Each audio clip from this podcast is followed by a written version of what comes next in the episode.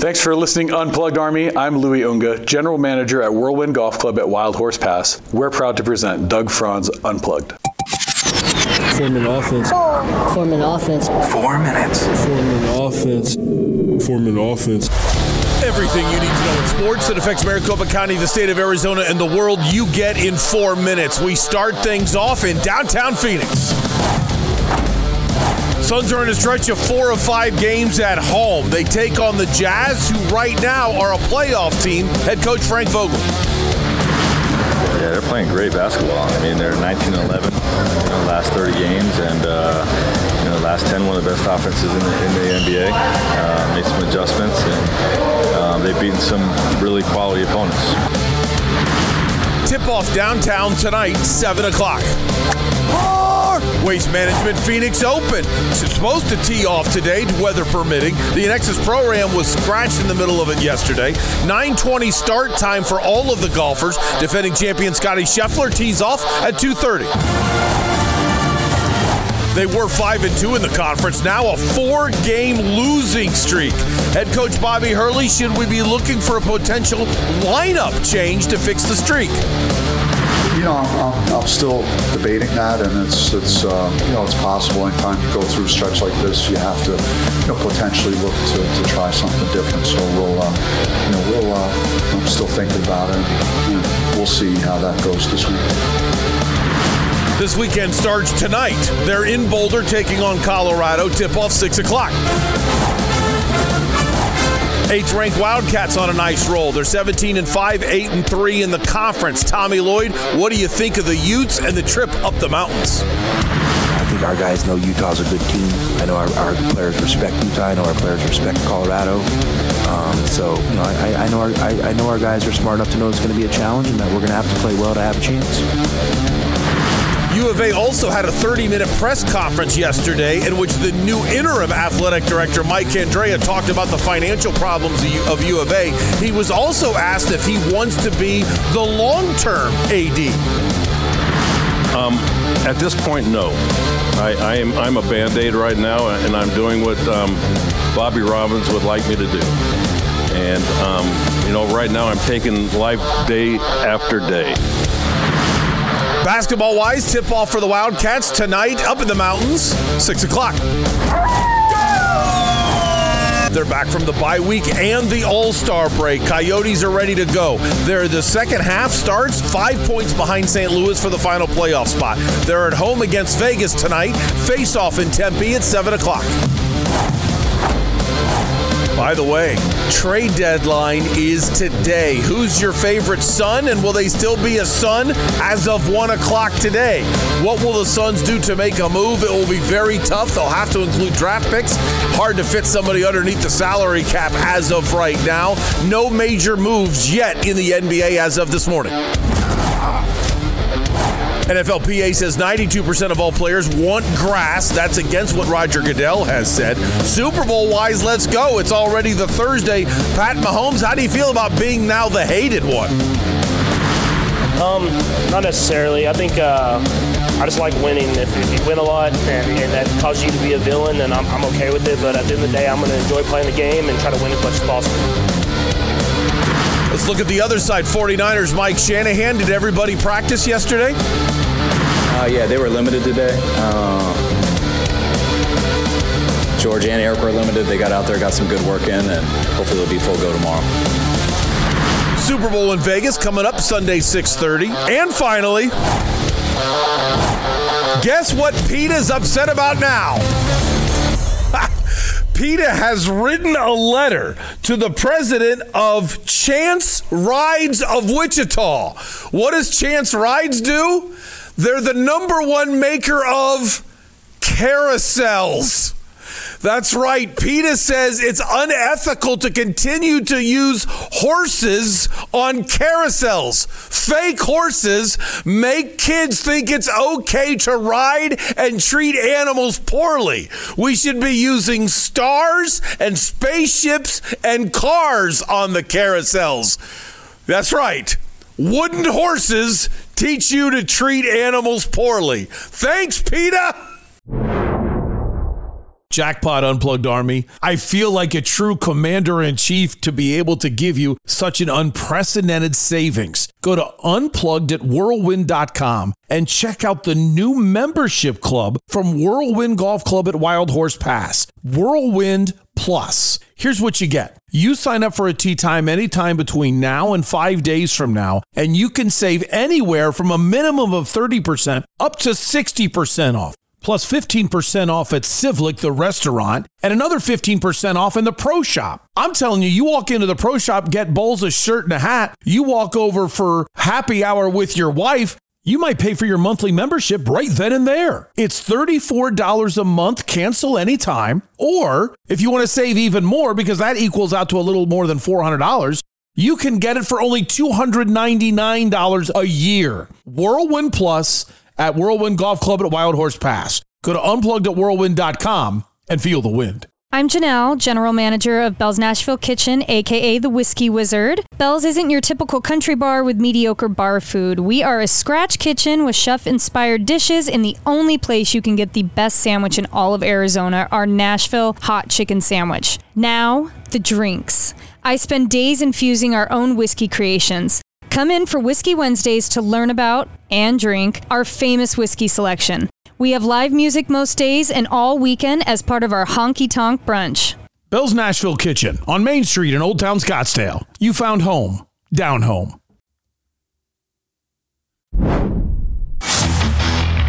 If you have ever thought to yourself, I like Doug Franz Unplugged, but it moves kind of slowly.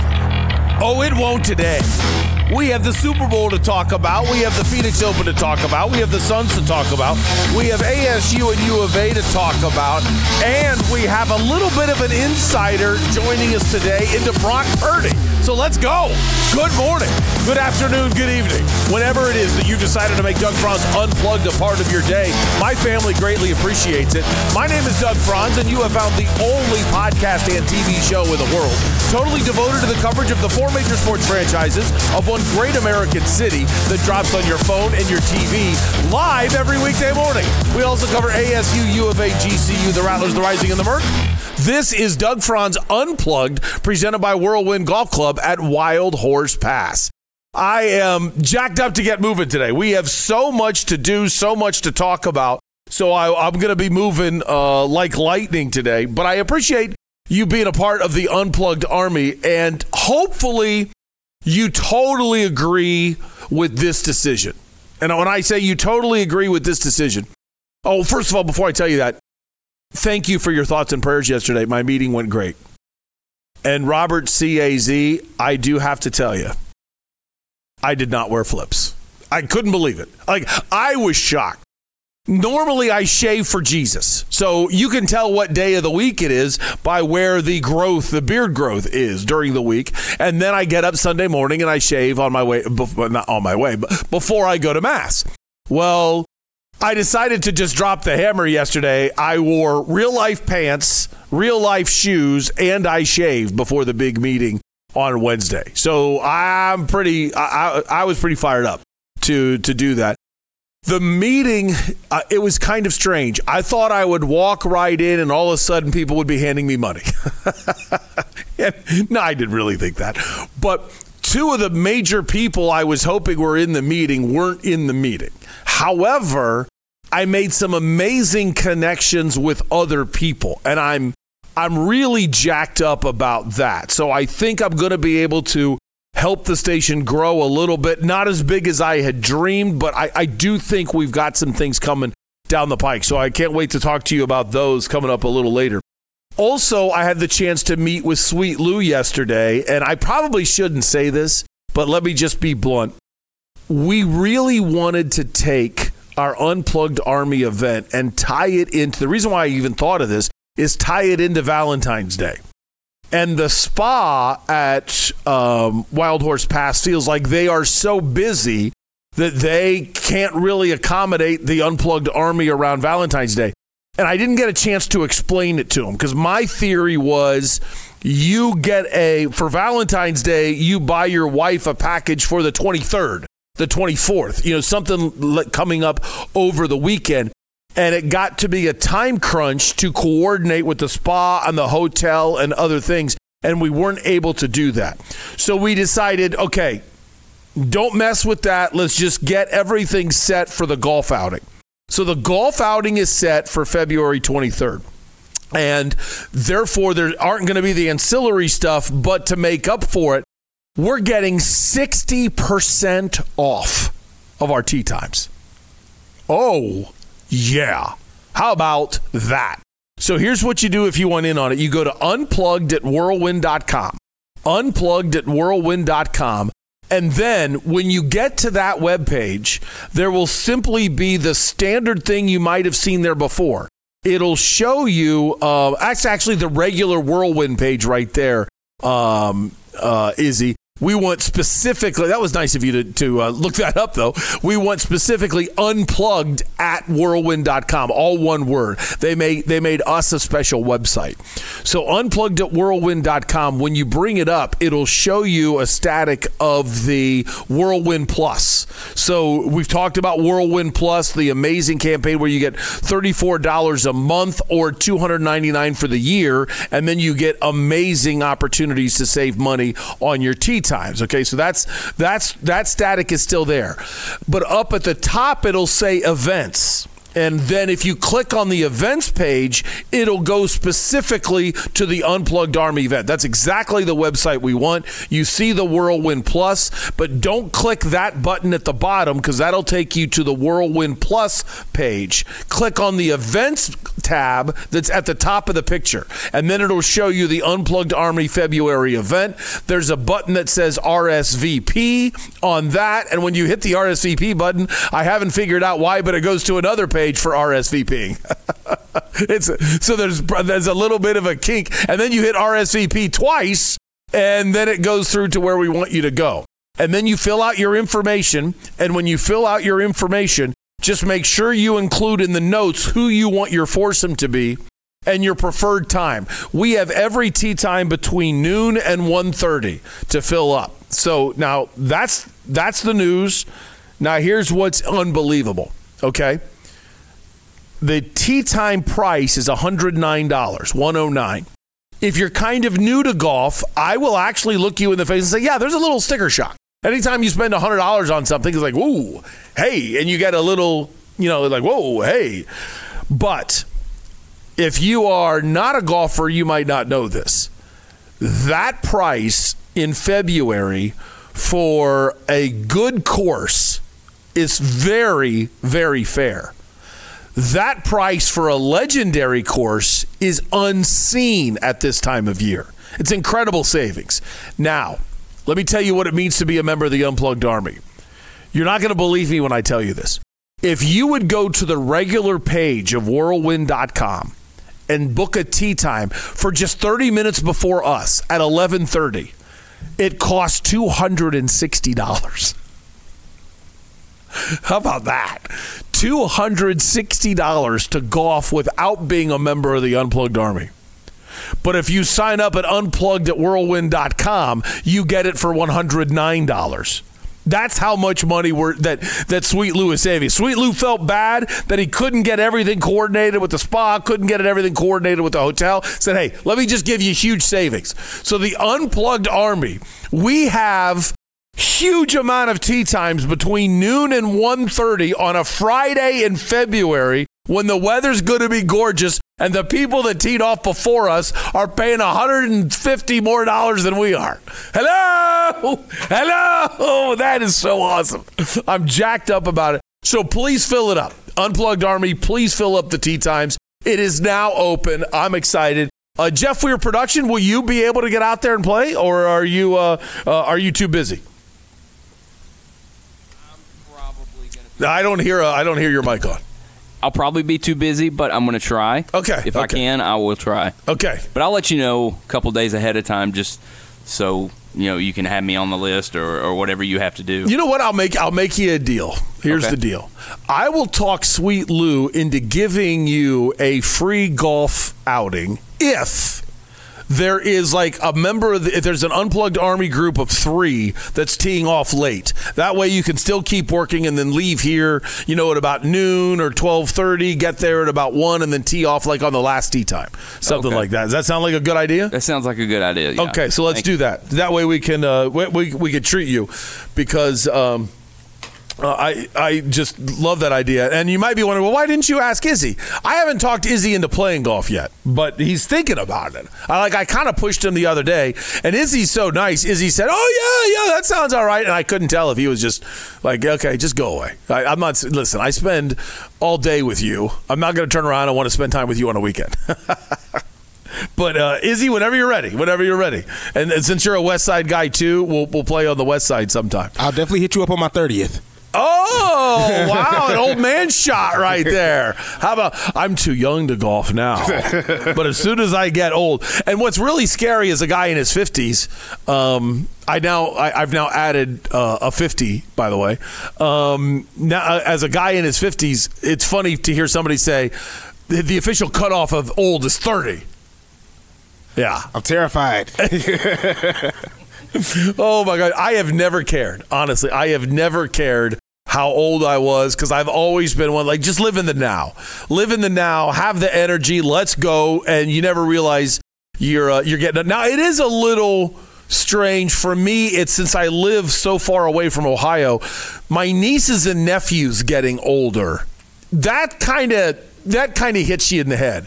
In which I have nieces and nephews that uh you know, like Jennifer and I had been married for 15, 20 years when they were born, and now they're driving or they're graduating from college or things like Now that's that's where it gets weird when you see nieces and nephews that you're not around all the time. All right. Uh, today, Kevin Guy going to join us coming up in about 12 minutes. So I'm jacked up to talk to him about a lot of different things. His daughter went to high school with Brock Purdy. So they would go to Perry High School games, watch Brock play, things like that. And of course, Kevin Guy can just talk Rattlers as well. So we're going to talk about a bunch of different things with him. Sound credits today, we got a bunch. We got a bunch. Uh, Sun Devil. Uh, let's see. We got Bobby Hurley from Sun Devil Source. We got Brock Purdy from the 49ers.com and uh, Mike Shanahan. Mike Shanahan. Kyle Shanahan from, see, I, I guess I am old. Kyle Shanahan from um, 49ers.com. Andy Reid and Pat Mahomes from this uh, from Chiefs.com. We got Frank Vogel from the Suns PR department. And I think that's it. Yeah. I can't think of uh, anything else. Before we get going, uh, one last thing. Izzy, tell us a story about your night last night. What uh, what all did you do? I went to AEW. There was an AEW event last night. And I literally looked to my right. Steve McCullum's on the other side of the room, on the other side of the, of the Footprint Center. And so you guys didn't even know you each were going. No, we texted each other. We Okay. knew where we were going, but then we looked over and we're like, "Oh, hey!" Like, like we could just wave at each other. Like we were so close. and so yeah, I mean, it was a really fun event. Uh, usually AEW can go off the rails sometimes. Usually can be, get a little violent, but it was pretty cool. So Yeah. yeah, I had a whole lot of fun. How? Give me an estimate of how many people were there. like, did they have floor seating? Yeah, they have floor seating So, and okay. they pretty much the the top the the, the nosebleeds they were pretty much empty. Like Okay. everybody was pretty much on that. But, uh, one- but the floor section. and the whole lower bowl pretty full. Uh, foolish, yeah, Yeah, foolish, But- okay. yeah, but there was still some there was still some empty spots there. But yeah, foolish. It wasn't really sold out. Would you say Rattlers or AEW has more people? I would say AEW, but not by a Okay. not not by a lot. I was interested in that. Definitely I- not by a lot. because I had no idea how many people uh, go to that. I actually, at Ohio University one time, I I made some ring announcements for uh, for a WWE event, and it was kind of like I wasn't the main guy, but the main guy and about four wrestlers. Athens, Ohio, is an hour and a half at the time. There's new bypasses that make it easier, but at the time they were an hour and a half from Columbus. So the guys were going to fly into Columbus and drive down and probably get there about two hours early. Their plane got div- uh, directed redirected to Cincinnati. Cincinnati is about a three-hour drive. Columbus about an hour and a half. So these so So basically, wrestlers were stalling. Like one wrestler would come into the ring, wrestle a little bit, and then he'd run out of the ring and act like he didn't want to wrestle. And that was all a stall tactic to wait for the guys that were the bigger names to come later in the day. And I had to announce if so and so does not return to the ring, he will be fined ten thousand dollars. And I uh, act like it's a big deal, and I'm some kind of boss. it, was, it was so embarrassing. I say embarrassing because like I have no idea what I'm doing. I've never done something like this, and I'm just stalling, waiting for the actual guy who's supposed to be doing stuff. So it was kind of entertaining. Uh, all right, let's roll. Doug's big one. Andy Reid I'm sure you're going to change your mind. I hope you change your mind. But something happened yesterday that I just don't understand why there is a double standard. And I am a huge Andy Reid fan. We found out yesterday during Super Bowl media um, availabilities that Eric Bieniemy, the former offensive coordinator of the Chiefs, former offensive coordinator of the Commanders, came back to Kansas City and spoke to the guys before the AFC Championship game and everybody was gushing. Pat Mahomes has always said live or die with that guy, or, or ride or die with that guy. And uh, it was interesting. Travis Kelce even said he's one of the greatest coaches I've ever had. And they love Eric Bieniemy, even though the Commanders did not love Eric Bieniemy. And Andy Reid was asked about Eric Bieniemy not getting coaching opportunities. And it was interesting as, as he first went into how great things uh, have been with him. And then he said he addressed the team. He learned things we didn't know. But he was also asked if Eric Bieniemy would be available to come back to the staff if he doesn't get another job. I did. He actually came in and talked to our team um, before our last game. So he uh, uh, talked to the offensive guys and hung out with us uh, in our meetings. So I have had a chance to talk to him. Um, and he's, he's still up for a couple jobs. Yeah. What do you think his future is in coaching? And would there be a spot on your staff if it doesn't work out for him somewhere else? Yeah, I, I can't answer the last part because I have no spots right now. Um, uh, uh, but I, I, would tell you, I think his um, coaching future is great. I mean, I'm obviously a big fan of his, and I know the things that he, he can do. So, a small piece of interesting news that he's up for a couple jobs. We don't know what that is. But more importantly to me, and what, what bothered me about what he said is this why do we say that we have a coach that will cut a player if you've got an opportunity to get a better player? But you don't do the same thing with coaches. Why does he say, I don't have any spots? If Eric Bieniemy means to Mahomes and Travis Kelce what he means, if Eric Bieniemy is such a good coach that you have been claiming he deserves a spot as an NFL head coach, and now he's available to be hired again, why do you cut players but you don't cut or demote coaches? Think about it. If you really want to earn the respect of the players, if you're always saying we will always go for who is the best guy that's available, that is not Eric Bieniemy the best guy available. If you remember Matt Nagy, okay?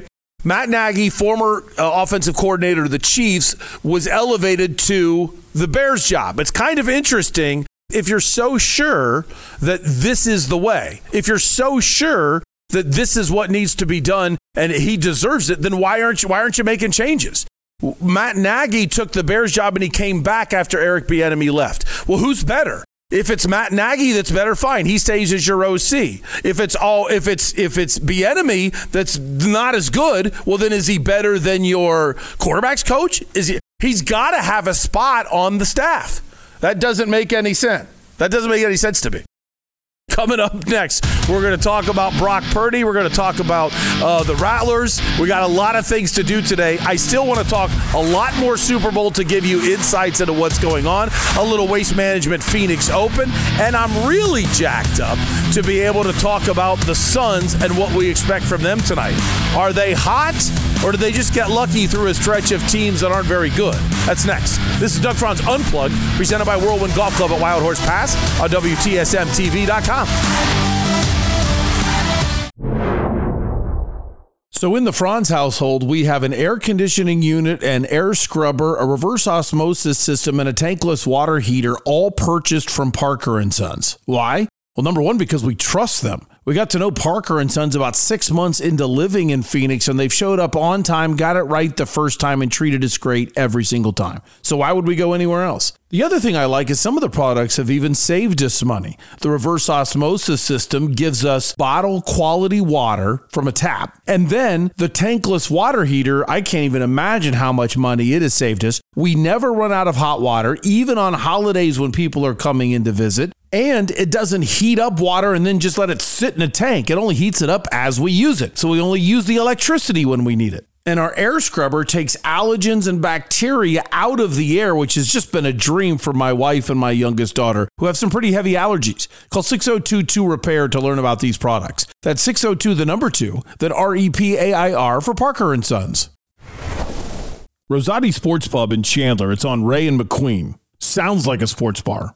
What's the difference? You walk in and they actually have games on TV with the sound on. How many times do you walk into a supposed sports bar and they've got loud music on or somebody playing live or some kind of trivia game going on and you're there to watch the game? If you're like me, a simple guy, give me my pizza, give me my wings, give me my cold beer, and make sure I can hear the Suns and D backs, then you want Rosati Sports Pub in Chandler. All members of the Unplugged Army, welcome. Rosati Sports Pub. Give me the game.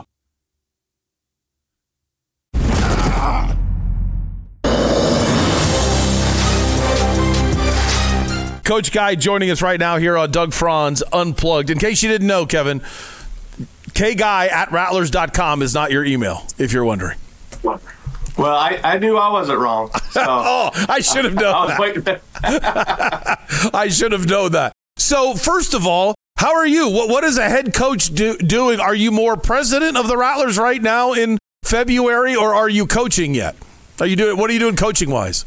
I, I'm both, twenty four seven. You know, it never stops. So, um, you know, we're we're uh, you know we signed nine players uh, yesterday uh, that should go across transactions today. Um, you know, we we have corporate meetings that. Uh, we are trying to finalize before we get into the season, and and, and obviously making a big push. And uh, the move to Glendale's been great. Um, I, I'm I'm very excited. Uh, on the opportunity that we have there. You know, when you look at just our season tickets, um, you know, since we made the move, we're, we're already over 800 new season tickets. Wow. You know, and we we, we only lost. Um, you know, a little over 100 on the move. So it's been a great uh, transition for us. We're going to keep building on it. And, you know, they might not seem like a lot of tickets for, but when you look at, we average somewhere between uh, eight thousand and, and and sometimes all the way up to fourteen thousand, uh, you know, a game. Adding over, you know, close to a thousand season tickets is a big deal. That's exciting. Who would you say was the number one guy in your ear that you should move to the West Side? Well, I know that you're probably going to try to take credit for that.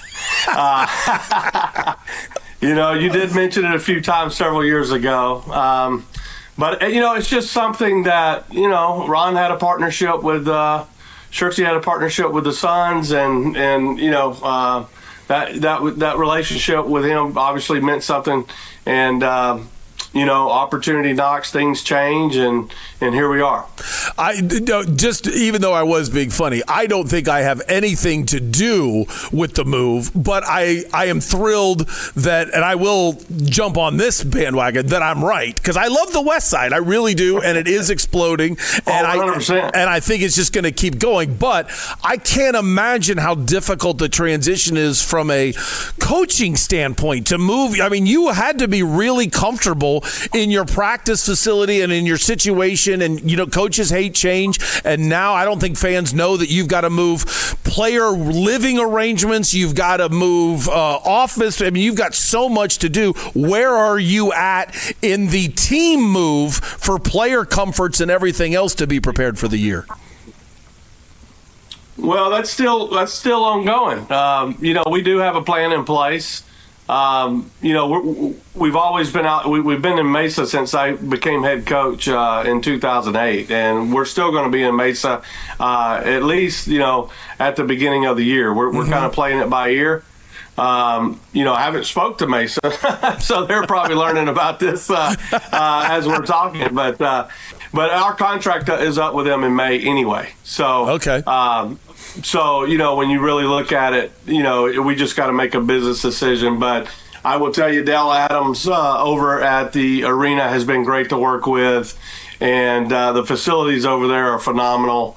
Um, and you know for an indoor football team to be the number one tenant in the in the building that's that that's a big deal and Yeah. you know we have office space uh, in the building um, you know football operations will be moved into the building so at some point. So i mean it's just been an outstanding move for, for you know for us. Uh, we're excited about it. We're excited about the community. The the community glendale remind you know it, it is a community. It reminds me a lot of when Kathy first put her team down in Tucson, and I would go down and help her, you know, with sales and stuff.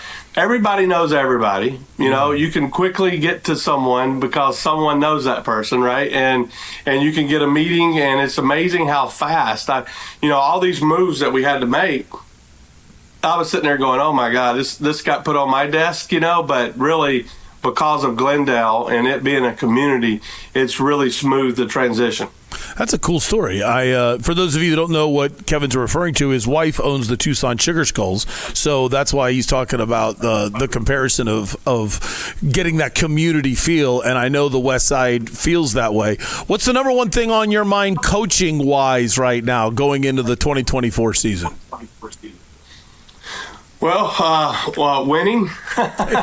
you know, we we, we want to get back. To I walked into that one. championship. Yeah, um, you know, I would tell you this. You know, uh, we have a unique business model, and it's working. I mean, I got to give credit to all the owners in the league uh, about this model. Uh, we we we've figured out a way to create parity. If you look, the last six years since we've came into the league in 2017 we didn't play in 20 because of covid but we've had six different champions. And you know um, i don't think it's good. Even when the arizona rattlers was in the afl we went to four straight arena bowls. I think we went five out of six years and you know we, we had won three out of the four those first uh, those years that we were there.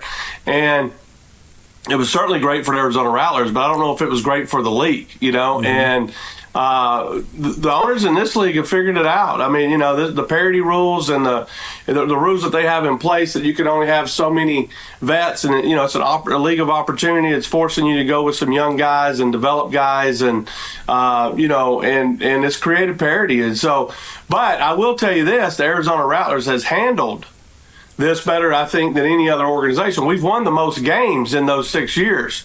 Uh, you know, as as an organization, uh, you know, we've got to the championship game three times. We won once. We've lost twice. I mean, Massachusetts was just better than us. They they were a more talented roster when we played them in the championship game at home and lost to them in overtime. Uh, they, you know, I, I can admit that they they were better than us. Uh, but you know, the Rattlers, you know, we, we've always uh, had tough kids here, and we, I knew we were going to compete. Um, you know, the one that got away from us was in 2019 when we were undefeated and got to the championship game, and unfortunately, we just got hit with the injury bug at the wrong time of the year. Uh, and that affected how we played in that in that 19 championship, and that happens. So, you know, uh, I mean, if it was easy to win it, everybody would do it, and uh, we certainly, uh, you know, we, we're certainly we're there. I think we're doing the best job of managing uh, this model, uh, but. Um, you know, it, it's difficult to get there and win every year like it was in, in arena arena football. Because arena football, you could keep those guys, have them under contract. It's a career deal. This this roster is constantly changing, so you really you got to put a lot of stock in your, your coaches that they can develop players. Will you? Go, this is something I don't know anything about. Will you go deeper into what are the rules that you say de- declare parity? Because the NFL, it's easy. You have four games a year in your schedule that are different than everybody else in your division, and it's based on where you were last year: first place, second place, third place, fourth place, and then of course everybody understands the draft. You're the worst team. You draft sooner than the best teams. So those are easy ways for us to understand NFL parity. What do they do in in the IFL when there isn't like a regular draft? And I don't know about how schedules work. How do you create parity? What Yeah. are the rules?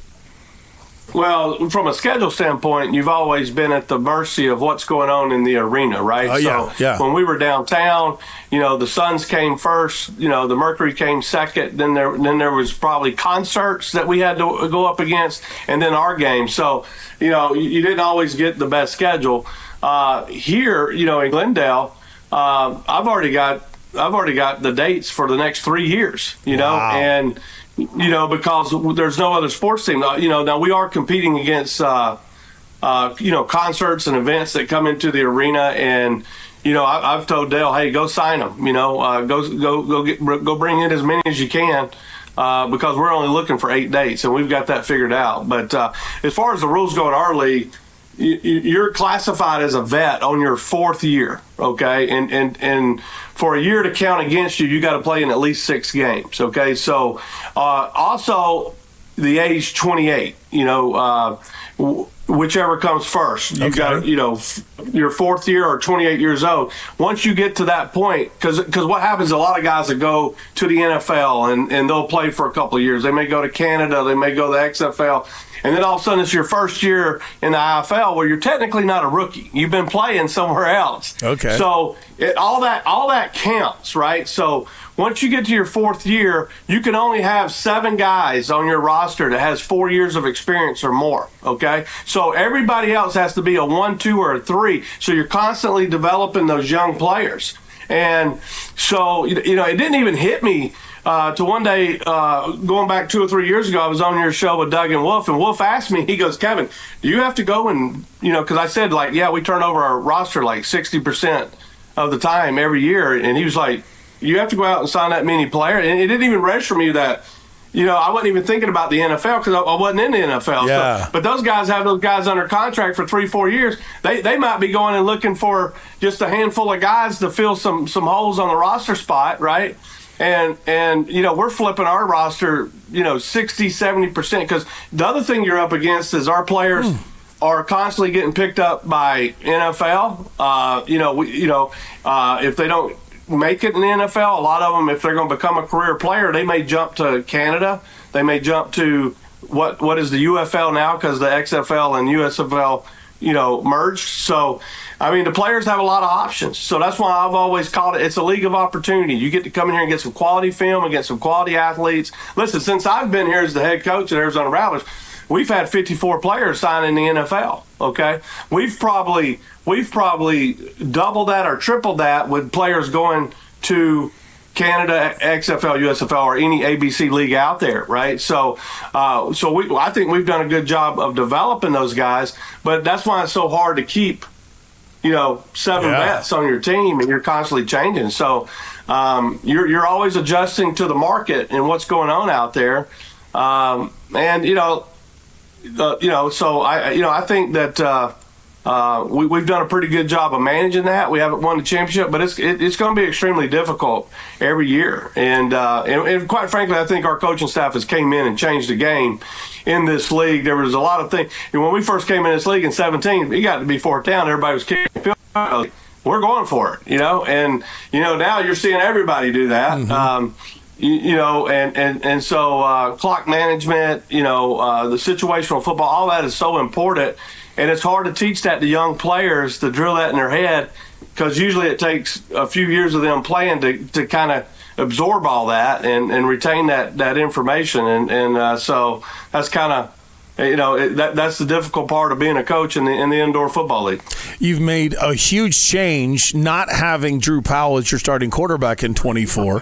What are the rules for you to get with your new quarterback? Do you have to wait till day one of training camp? Were you able to give him a playbook after he signed? Are you or are you able to meet with him twice or three times a week in the offseason? How do you what are you doing now to prepare your quarterback pre-training camp? Yeah, uh, so Dalton C, we just recently signed him, and and uh, you know uh, we we've gotten together a couple of times. You know we're allowed to get with them. We can send them the playbook. We just can't practice, right? Okay. You know, they're allowed to go out. They can go out and practice on their own, uh, but we can have meetings with them, whether it be via Zoom or in person. Uh, we just can't hit the hit the practice field with them. So, uh, you know, all our quarterbacks have the playbook. Uh, they've they've had conversations with me. I mean, obviously, you only get ten days of training camp, so you want to get as much information in as as possible. You know, uh, before you go. This is head coach Kevin Guy, and we wanted to talk a, a lot of Rattlers today because we haven't caught up with them for a while. And for those of you that might not know, we are the actual home of the Arizona Rattlers, WTSMTV.com. We're also the home of the Tucson Sugar Skulls. For Coach, the first game is on the road at Northern Arizona coming up on uh, March 16th. And then I'm cheating right now to look. And then our first broadcast is the home game on March 24th against Vegas live in Glendale. So we wanted to talk to Coach about a lot of Rattler stuff. But now let's let's talk a little Super Bowl and something that I, I admit I didn't put together. I, I should ask this: How many times have you seen Brock Purdy play live? Do you have any idea? Uh, a bunch. Uh, you know, my, my daughter went to Perry High School while Brock was there.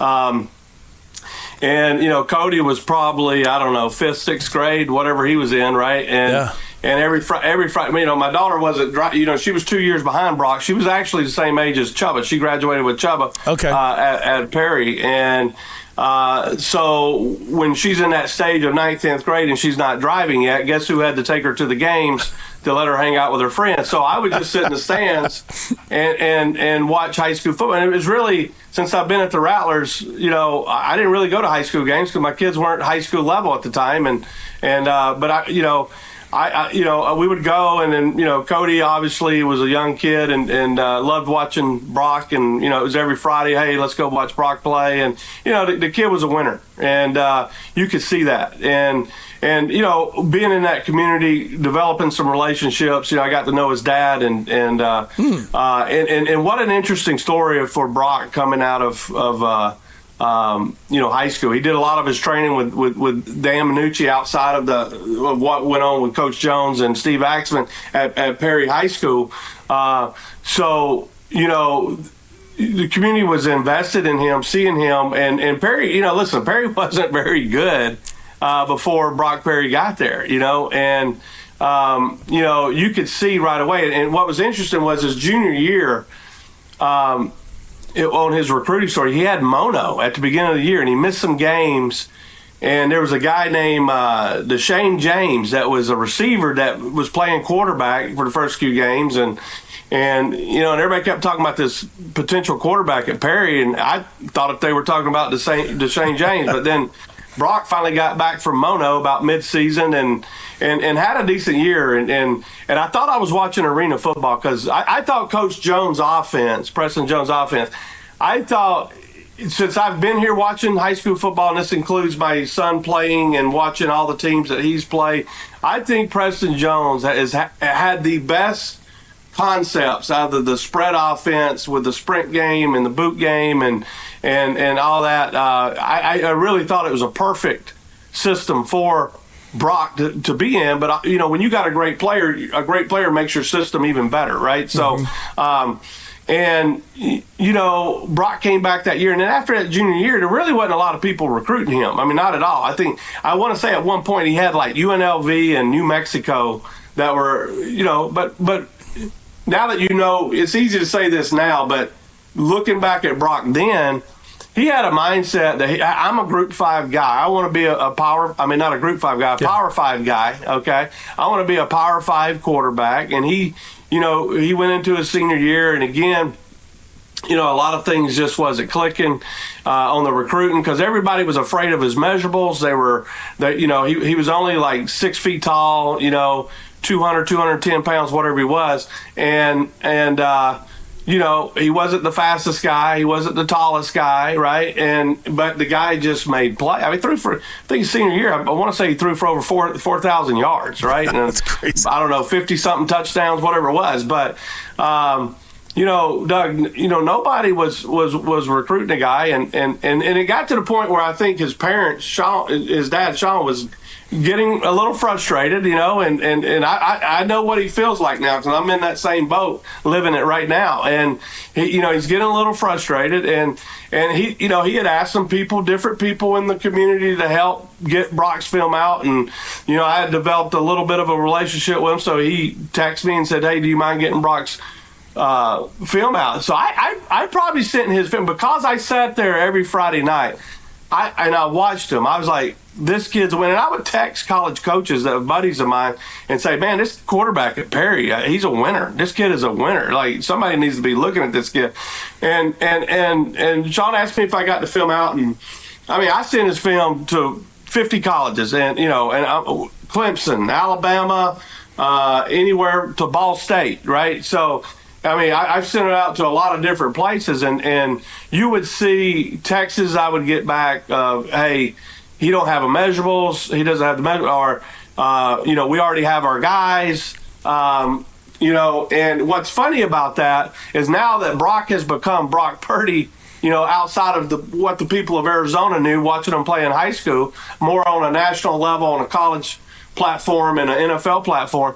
Um, now, when I send texts out to college coaches, I say, "Hey, here's a kid I'm looking at that I think is pretty good. Hey, coach, hey, I, you know, I appreciate you reaching out, man. We trust your opinion. You know, so I mean, it's totally changed uh, when I send. I mean, I, I got texts I can show you. And I sit back and laugh because I'm like, I, I laugh at some of their comments that they make, and I hate. I mean, I will tell you this from being a Rattlers coach. I hate when people stereotype players. You know, and it always comes down to the individual. Okay. And the one thing you can't, you know, it's very hard to see now, you know, if you, if you evaluate like we do, uh, we got to see it on tape. But, but you, you'll be amazed at how many coaches walk in and go, hey, that kid, they'll, they'll, they'll think of reasons not to sign him rather than reasons to sign. Oh, that kid is too short. He's not fast enough. You know, he's not tall enough. And, you know, uh, I've even heard things, you know, the race card being used. Oh, he's a six foot white guy. Okay.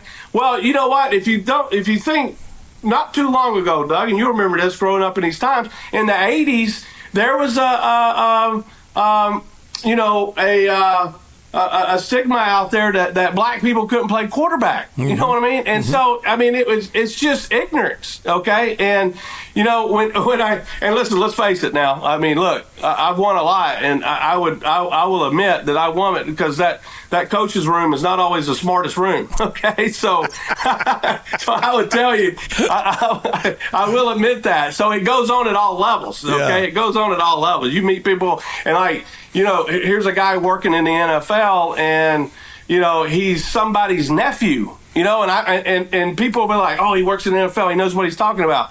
Uh, no, his uncle knows what he's talking about, but that guy, he's there because he's somebody's nephew, right? So, um, you know, so you know, there's all kind of that stuff that goes on in this business and any other business out there. But you know, Brock Purdy has always been a winner.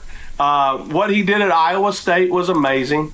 Um, and then what he's doing right now. So I don't believe in the system. I don't believe in the system, you know, deal that he's a system quarterback and all that. I that guy has won at three levels. Mm-hmm. Okay, you can't take that away from them, And you know, and I'm certainly not saying that any tape that I sent out helped Brock get a get a scholarship. I'm just making a comment that I'm saying, hey, when I look back at it and look mm-hmm. at some of the comments that these coaches made, you know, because I did hit up. I mean, I did hit up the Sweeney family. I did hit up.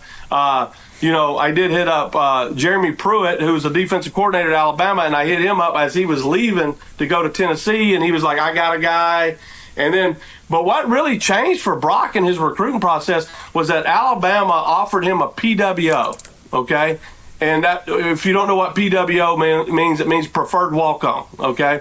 Once they offered him the PWO, I mean, high, I mean, colleges started coming out of the woods to sign this kid, right? And, and then all of a sudden, he had a late push. There was a lot of people interested in and him. And that's when Herm Edwards uh, claims that he was trying to get him.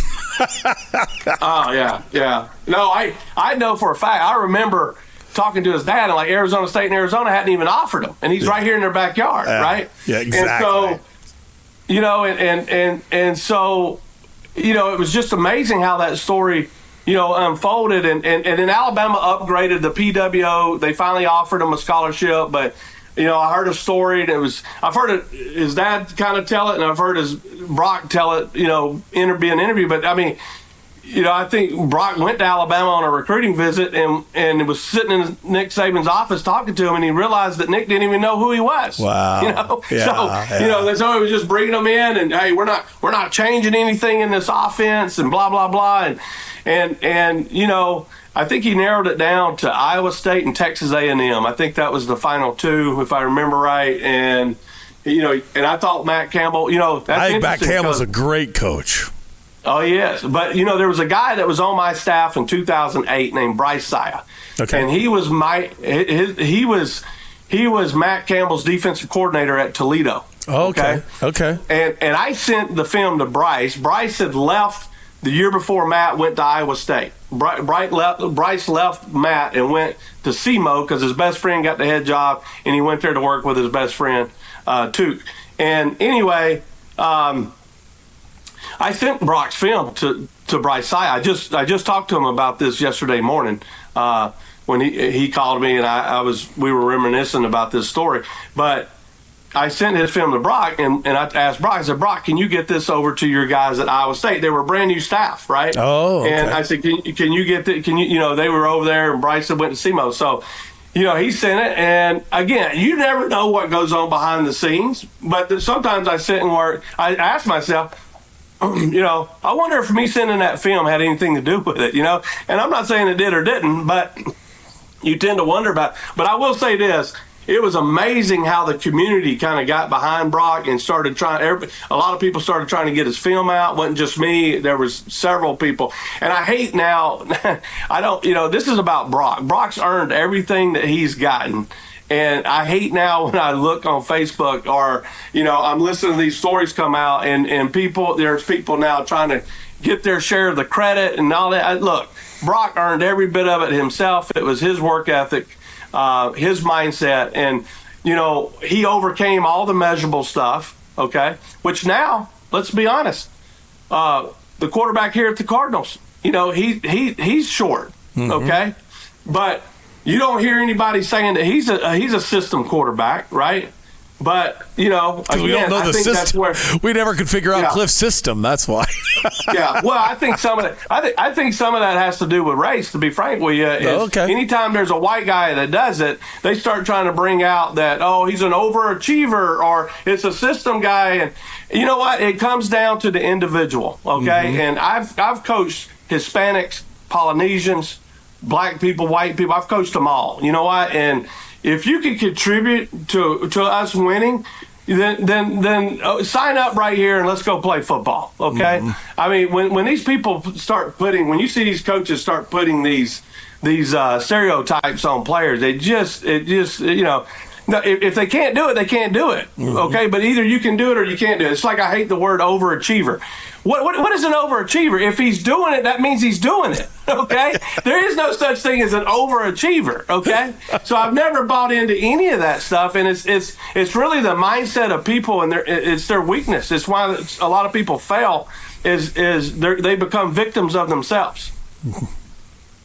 This was fantastic. I, I, I, this is the only interview I've ever done where I think I asked three questions and I'm I'm done. You were you were great. Well, I can go all day on this because I, I, I, get upset. I mean, I, no, I, I'm not going to mention any names, but I, I was talking to a dad the other day, and, and, and a dad was telling me that his that his that the high school coach referred to his his kid as being a six foot white guy. What does that mean? I, I- don't know what that means. You know what I mean? So I'm I'm, I'm I, you know uh, th- that gets me fired up because I was an athlete Yeah. and I played at a high level. You know what I mean? And I was like, what do you mean? I c- you know. Uh, uh, someone made a comment to me one time that I was the fastest white guy uh, that I've ever seen. I said, I'm the fastest guy you've ever seen, period. Okay? because there wasn't many people that could outrun me, you know? So, you know, so at the end of the day, I, I don't know why people drag that stuff into those kind of conversations. And it's why, now, listen, here's what I say to them Hey, speak for yourself because you, you might have sucked as a player, but I didn't. Okay, so you're, you're talking about yourself, and you're kind of seeing why that person wasn't successful when they make those stupid comments. So many of our conversations, whether we've had plenty of beers, whether we're on a bus for 10 hours, or whether we're actually live and everybody can listen to us, end up turning. I'm completely sober right now, Doug. I'm completely sober. Right Somehow these conversations turn around and they get to your speed. But I have never seen film on it yet. When am I going to see film of this alleged speed? Go check the archives, baby. Okay, they're out there. Okay, they're out there. I'm not going to do the homework for you, but I will tell you. I, going back to Brock, that that kid's a winner, and you know I thought I thought you know when you when you know the family, what what a foundation he had, you know, growing up, support system that he had.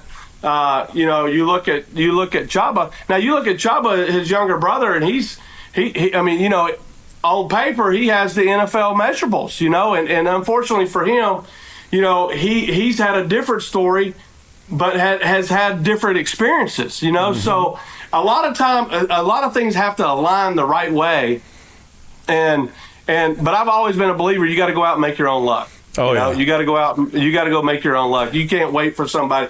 You know, another thing gets me fired up too is like when you hear coaches say, "Hey, it's not my job to try to get you to you know the next level." Okay, well, you know what? If I was in a, a, a principal, an AD, uh, or you know, an, an AD even in college, if I heard my college my college coach or my high school coach ever say make that comment, I would fire them on the spot. You know what I mean? Because it's about selling your program, and those kids are coming there because they they want to. Most of them want to advance their careers. Okay, so. You, you should do everything you can to support them. But you know, you got coaches out there that's worried about, oh, well, you know, if I make the wrong recommendation, I'm going to lose credibility. Well, you know what? Guess what? But I'm going to break the news right now those coaches that you're talking to are never going to invite you to Thanksgiving or Christmas dinner. Okay, they could care less what you got to say. What you're saying is just an opinion. At the end of the day, they're going to make their own opinion and make a choice. Okay, so I hate when I hear coaches say, you know, um, well, I don't, I don't want to, you know, I, I, I'm not going to sell you because of, you know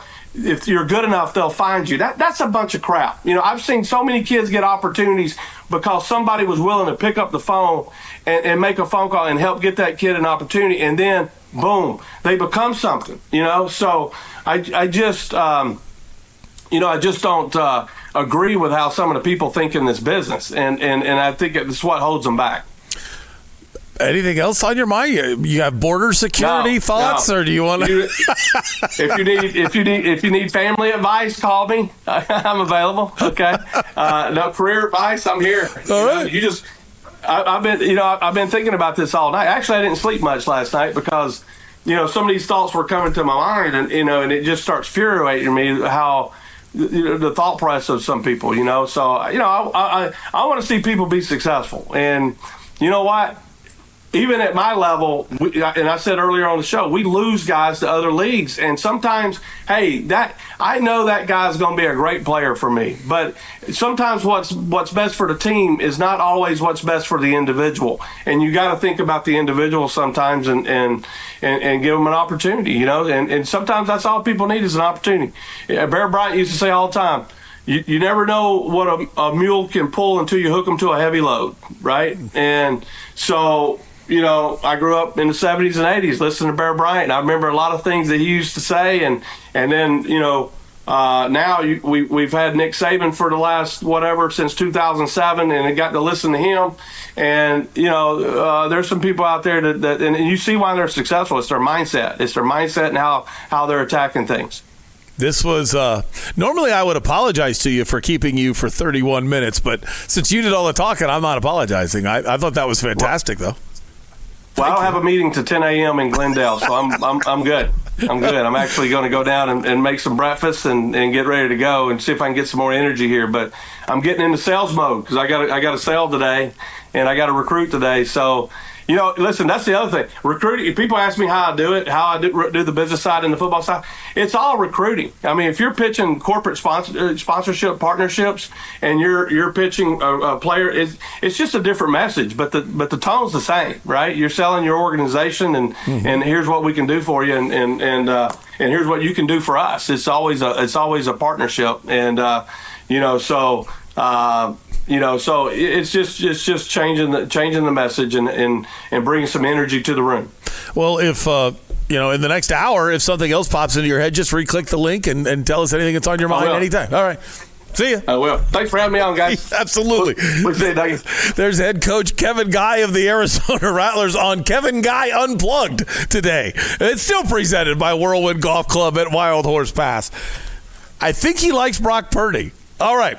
Jeff and Izzy worked like crazy all day to get about an hour and a half worth of stuff to give you. I'm going to try to cram it into 55 minutes. Next on Doug Franz Unplugged, presented by Whirlwind Golf Club at Wild Horse Pass.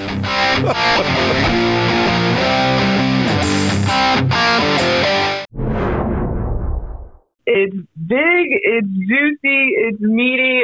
Get your burrito at Burrito Express. Burrito Express started with my father about 25 years ago. He got laid off and decided that he needed to do something to provide for his family. My brother and I were older teens, 17, 18 year old, and I'm going to do a trial out of my house. So literally, we decided we're going to start out of his house. So we delivered uh, menus in a square mile area, literally started delivering burritos out of our home in Mesa, Arizona. And after about a month, he said, let's do this. Went and found his first location, and believe it or not, that's how it started. We started with one location back in 1995. Now we're we are now.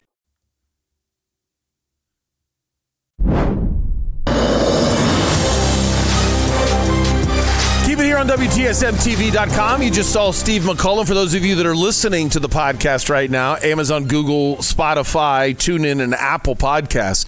Uh, you might not know this, but this is a TV show on WTSMTV.com. I'm from 6 to 8 in the morning live, and then Steve McCullum and three time Super Bowl champion Dale, Hellis- Dale Hellestrae come together for the main event every weekday morning from 8 to 10. And I would say try it out. Try it out.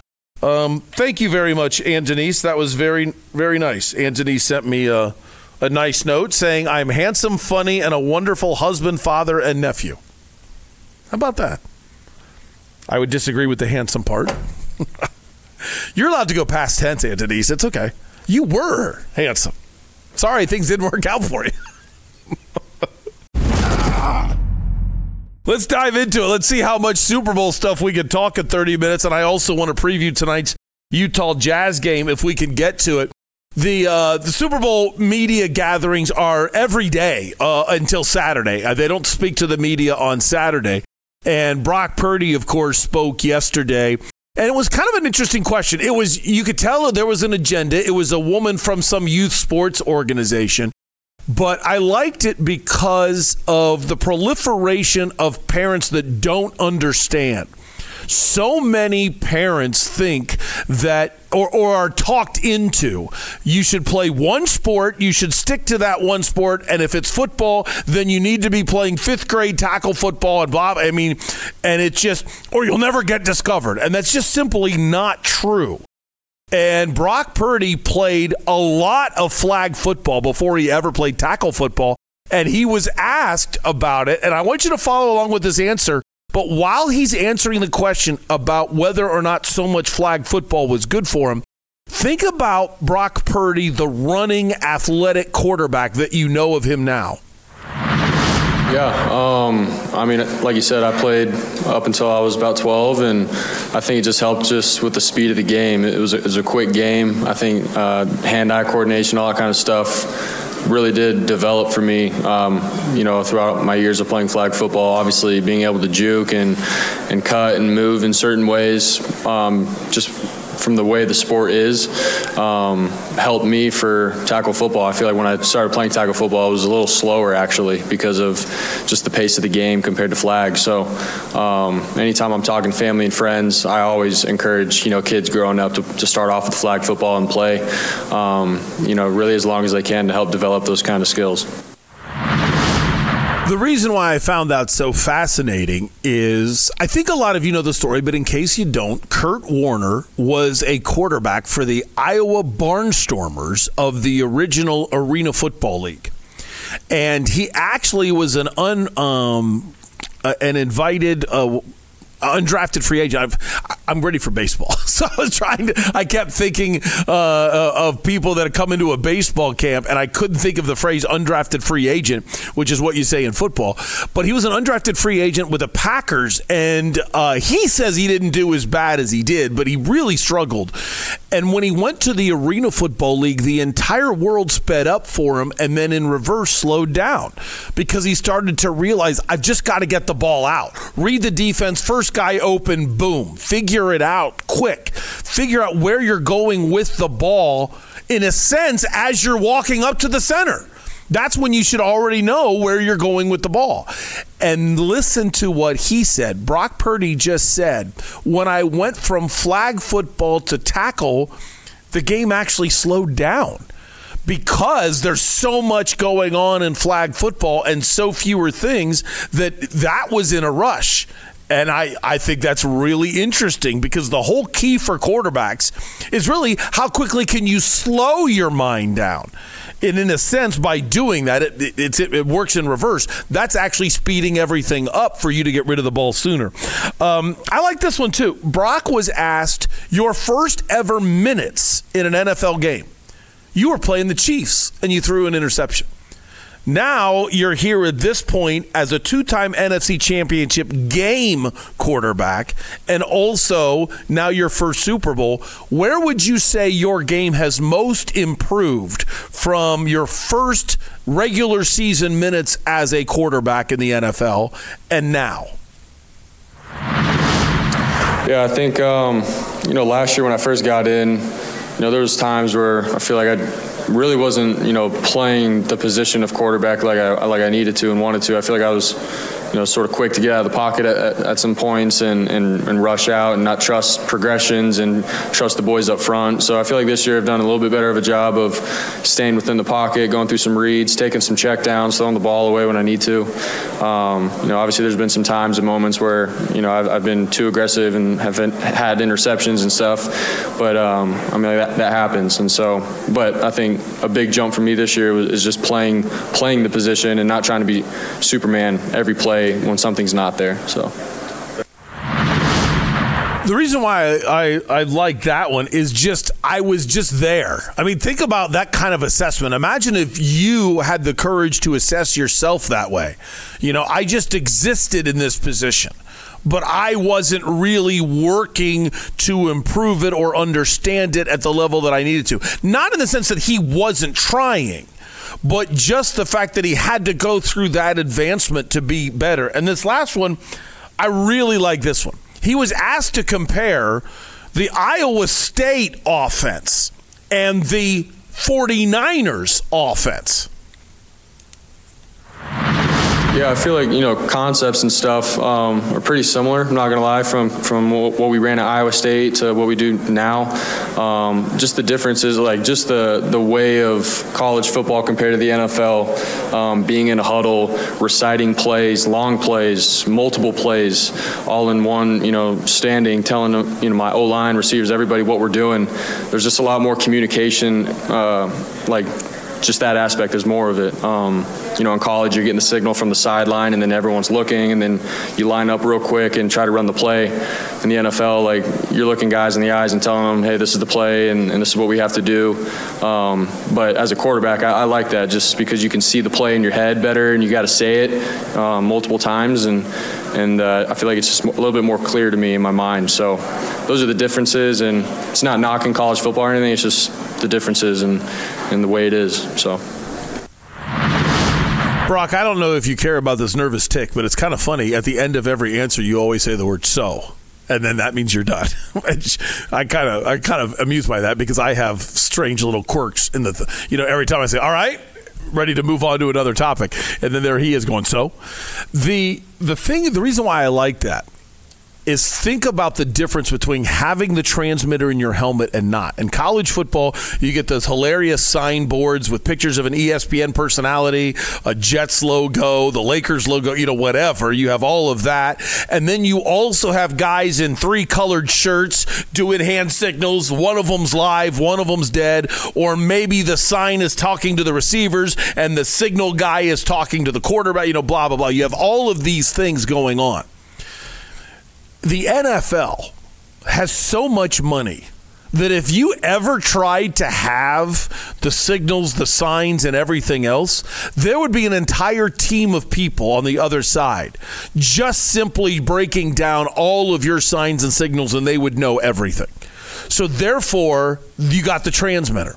But think about how amazingly different it is to go from I'm looking at a sign, saying a couple things to my center, here we go. That, that's all I have to do and the play is usually read, read, run. You know, it's it's really that simple. But then you get into the NFL, and if you've never heard a true NFL play called by a quarterback, it's 15 words said in five seconds.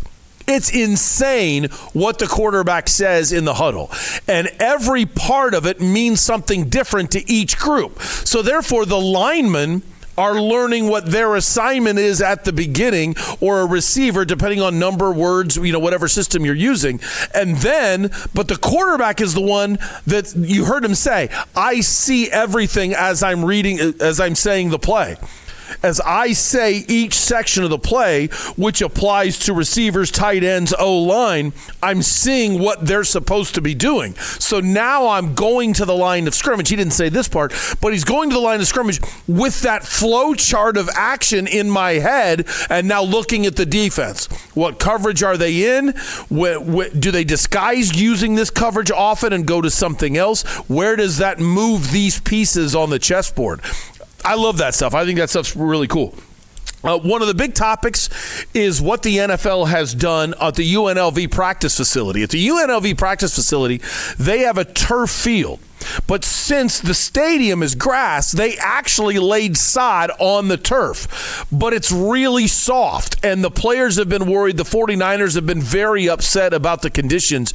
And really, Kyle Shanahan doesn't want this to be a huge public topic, but he's really upset about it. So every day he gets asked about the practice field.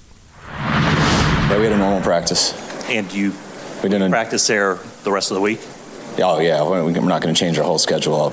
We'd have to go too early in the morning, mess everything up. So this is the best choice we got. Are you satisfied with that choice? Um, we're here, we're practicing on it. I mean, everyone has their preferences and wish things were better, but we'll deal with the field how it is. This is one of those things where you have to understand the total hypocrisy of the NFL. I, I, hope I do a good job on Doug Franz Unplugged, building up and educating you to my knowledge level the game of football. Please keep in mind, there are zero coaches asking my opinion of things at this current time. I have had coaches that that I've talked about different things, but there are zero coaches right now that say, "Wait, what do you think about this?" Okay, so know that there's so many people that are more educated than I am, but I hope I do a good job of of helping you love football the way I love football. At the same time, I will not sugarcoat how hypocritical and just downright wrong the NFL is, the owners and, and the way that they put that business ahead of all of the human beings. I, I don't trust a lot of those people that are NFL owners. I quite frankly don't think they're good people. And in saying that, the reason why I'm so bold on that is here's an example. Usually, when you put in a Super Bowl bid, the home team gets the facility of the NFL team okay? And it rotates AFC, NFC. So that's why the Chiefs have a huge advantage. They're at the Raiders practice facility and they're in the Raiders locker room. And it's just their turn. It has nothing to do with your record. It should have to do with head to head or record. That would be a fairer way to do it so you can earn it. So you you might think does home field advantage matter in the Super Bowl? It actually does for the week leading up to it. Once the game starts, it doesn't really matter, but it's nice to have an NFL style huge locker room, not the road locker room, and it's nice to have NFL caliber facilities, unless the thing's in Arizona and then you're at the Cardinals facility. But almost every Super Bowl is played in a city that has a Power Five team. Not always, but usually a team that is college team that has spent good money on their practice facilities. This one's held in Las Vegas. UNLV is not even remotely a Power Five team. And only until this last year has UNLV really been any good. And this what shows you why the NFL is a joke. Of course, they wanted the hubbub of a new stadium, and they used the Super Bowl as a carrot to get into that new stadium. Hey, Vegas, build us a stadium, we'll give you a Super Bowl. Then they go through the standard Super Bowl bidding process, and nobody in the NFL says, you know what? Let's not go to Vegas because UNLV's facilities aren't good enough. Or they don't say, you know what, let's go to Vegas, but let's spend the money to upgrade UNLV's facilities. Let's give a gift to UNLV football to make it up to an NFL standard practice facility. Let's do that. They don't do that. So now the 49ers come into this game at a real disadvantage because the NFL doesn't care about their players, doesn't care about their workforce, doesn't care about anything to do with fair, doesn't care about integrity. They're just of the opinion cash the check. Just cash the check. And I think it's a great point to look, listen to coach right there and say, well, listen, we're not going to change our whole schedule. We got to get up too early. We'd have to drive all the way over here. We'd have to do this. We, you know, we just, we just got to, you know, it's, it is what it is. You can tell he knows he's at a disadvantage and yet you got to suck it up because the NFL doesn't care. And it's just another example of the NFL hypocrisy. Whenever you say they've got to protect the shield, whenever you say we've got to discipline players in order to keep the integrity of the game, they're lying. That is a bold faced lie every time they say it. What they're really saying is, we have the money, we're going to punish the players. I don't, and I'm not sticking up for the players. I don't care how hard you treat the players. Whatever the players have agreed to in the collective bargaining agreement, they signed that CBA. They know Roger Goodell can punish them. Fine. You signed it, deal with it. That's the rules but I don't have to believe in their hypocrisy at all. Uh, here's Kyle Shanahan. Just if you wanted to know how practice is going and where they are in installing the game plan from last week and then going over it this week and any tweaks they've done to get ready for the Chiefs. Uh, yeah, we put in a lot last week. Um, today was really the official time we uh, make it official. I mean, we correct some things from last week, some things we didn't like, we took out. Uh, a few things we didn't have in last week that we had more time to look at, we put in, and now we'll run it back. Today was Wednesday. We'll do two more days of it, and then we work on the openers Friday night and Saturday morning, and we'll install those Saturday night. You might not know this, but you have a playbook that okay it's all on ipads now but you have a playbook that's unbelievably thick. And if you've ever been into an offensive coordinator's office in like the 80s and 90s i was in in the 90s in the early part of the century you have these notebooks that are just lined up behind the coach that is like 94 95 96 and it's all the plays of the playbook. So you have hundreds of plays but then your game plan is specific to the opponent. Here are the plays that we think that we already have in the playbook that work against this team, and then they'll design some new plays for this opponent when they see something, or they might go back and pull plays from three years ago. That's why when we talk about the quarterback and the receivers being on the same page, if they've been together for two or three years, you can pull out plays from three years ago that they still remember and say, hey, this actually works against this team. The problem is when you pull out plays that you haven't practiced very often. Now, or if you call a play that wasn't in the game plan, they can do that. But then you're kind of going on the risk of up, we didn't rep it. Maybe somebody's not going to quite be able to know it. So therefore, you've got an issue in execution. And then the coach says, well, we didn't execute. Well, you called a play that you haven't called in three years. So, yeah, I'm sorry it didn't work. Maybe it would have worked if they executed, but did you really practice it? So with what coach is saying there is they've got the playbook. They had the install last week, and they've already seen some things in practice where either Brock Purdy says, I don't really love this, or the execution wasn't where they wanted it, and they, you know what, this is a less important play. We'll scratch this. It's just refining. So it's like a rough draft game plan was put in last week, and you can see they already feel good about the refinement going into Wednesday's practice, and now you have a Thursday practice uh, today. Um, this last one gets real technical, and I, I love it because it's the opposite of Kliff Kingsbury. Somebody in the media asked a very good question. Noticing the Kyle Shanahan offense with its very tight formations, instead of having guys way outside the numbers, a lot of them are in a bunch. When did you realize this created opportunities for you? I just remember when I started and um, went to Tampa Bay as a quality control, and I was drawing everything in books and stuff, and everything was drawn out from wide splits, nothing was from tight splits. And then I always looked at everything when I first started through a receiver standpoint, just because that's what I played most of uh, my life growing up. And it was so cool to watch how it helped people get open, um, how it looked one way out here, it looked totally different in here. Some people wouldn't even bump you back then. It was like they only could bump outside the numbers. You could get the bump off every time, you could get leverage with people, change stuff up. And I think it started that way just from seeing how you could help people get open. And then you start to learn the run game, you start to learn how safeties fit, how leverage is different, and things like that. And then it just evolves to a lot more. I've talked about this for a while. Maybe with a head coach like Dan Quinn, Kliff Kingsbury will be successful because he's going to have somebody in his ear yelling at him, run the football, run the football. But this is so great in the explanation of why Kliff Kingsbury has been a failure to this point, and truthfully, why I think he'll continue to be a failure. You've seen the hash marks on a football field, okay? Those hash marks in college are extremely wide. In the NFL, they're very narrow. What that does is it really makes it easy to read the defense for a college quarterback because the safeties are forced to be so split. Also, it creates such a long stretch of field. If you're on the left hash mark in college football, it's almost, not quite, but it's almost 30 yards to the far sideline. 30 yards away is just the sideline.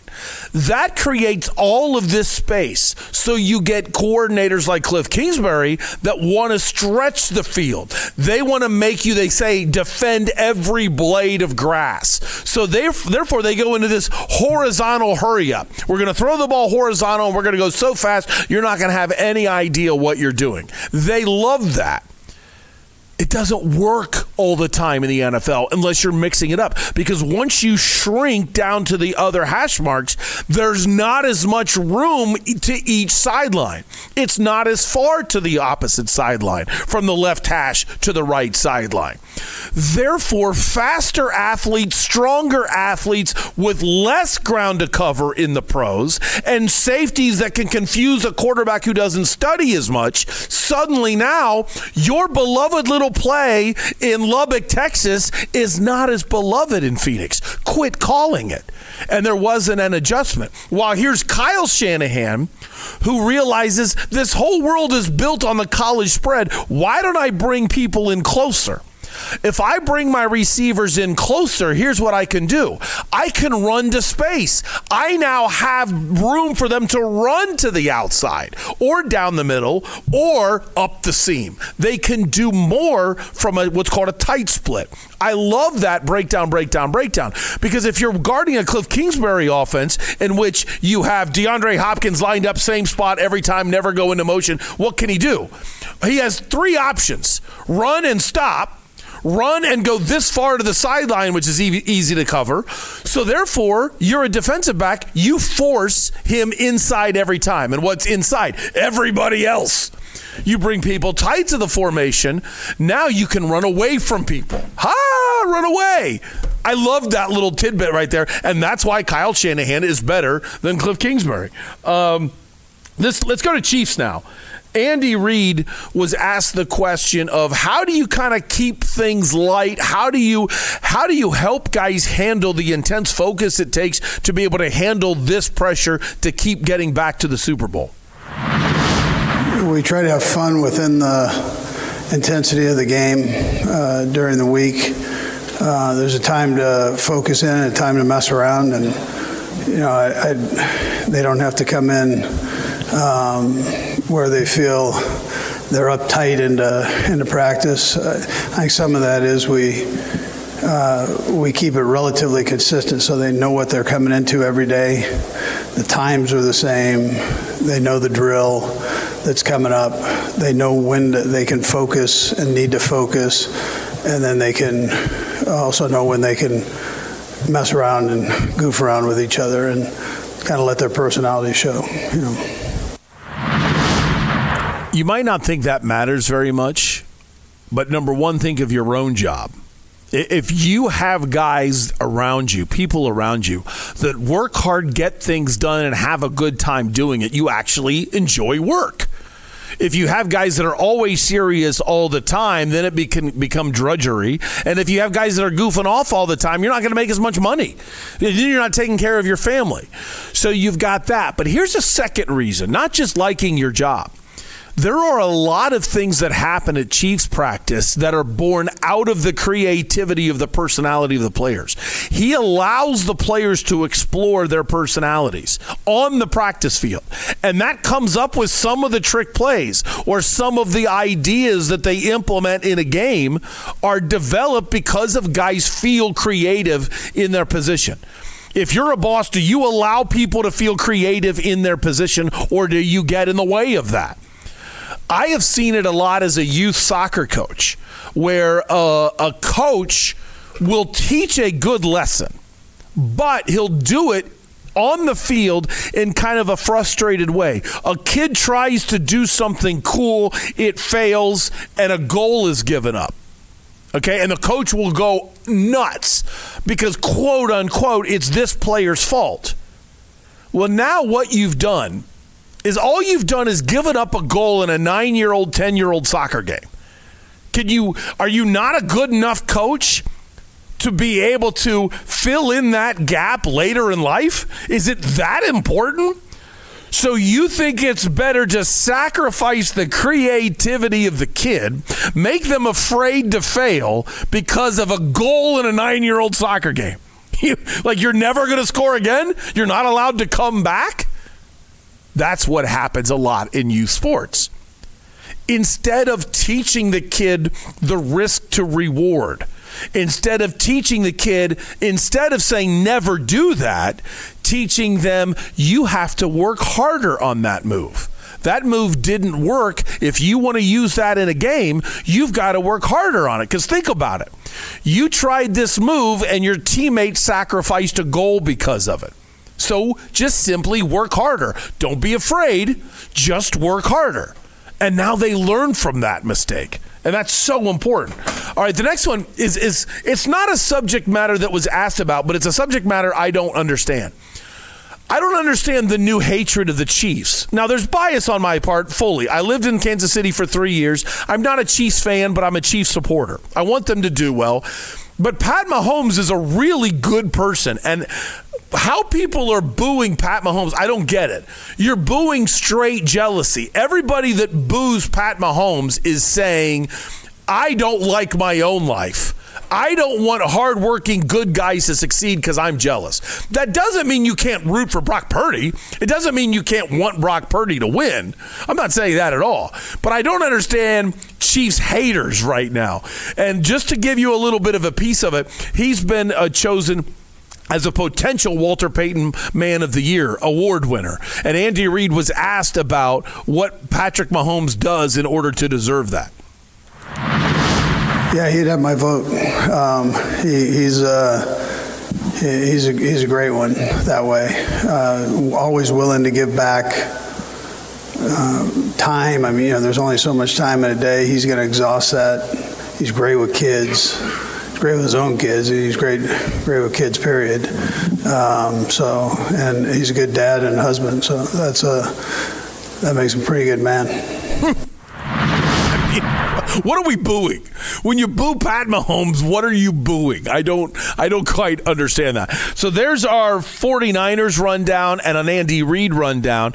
Um, the the Reid 3, I think you know this Izzy. We've already played that one. So let's go to the three Pat Mahomes quotes. Uh, the first two Patrick Mahomes quotes again fall right into this category of why are people booing Pat Mahomes? I'm not saying don't root for the 49ers. That's none of my business. I'm rooting for Brock Purdy and the Chiefs at the same time.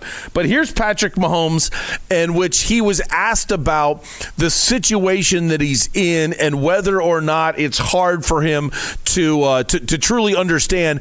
If you win, you're tied with some of the greats in the game at three Super Bowls. Uh, you know, how have you wrapped your head around that?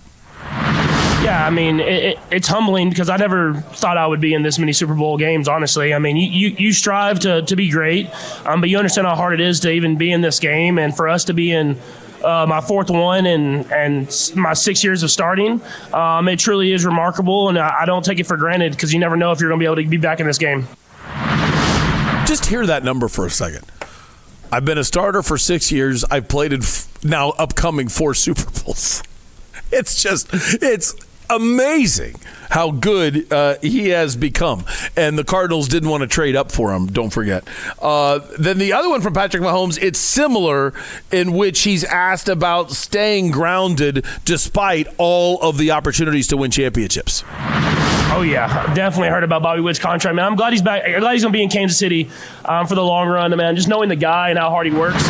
I screwed that up. I thought um, we were do. You did Mahomes one from today, which is absolutely correct.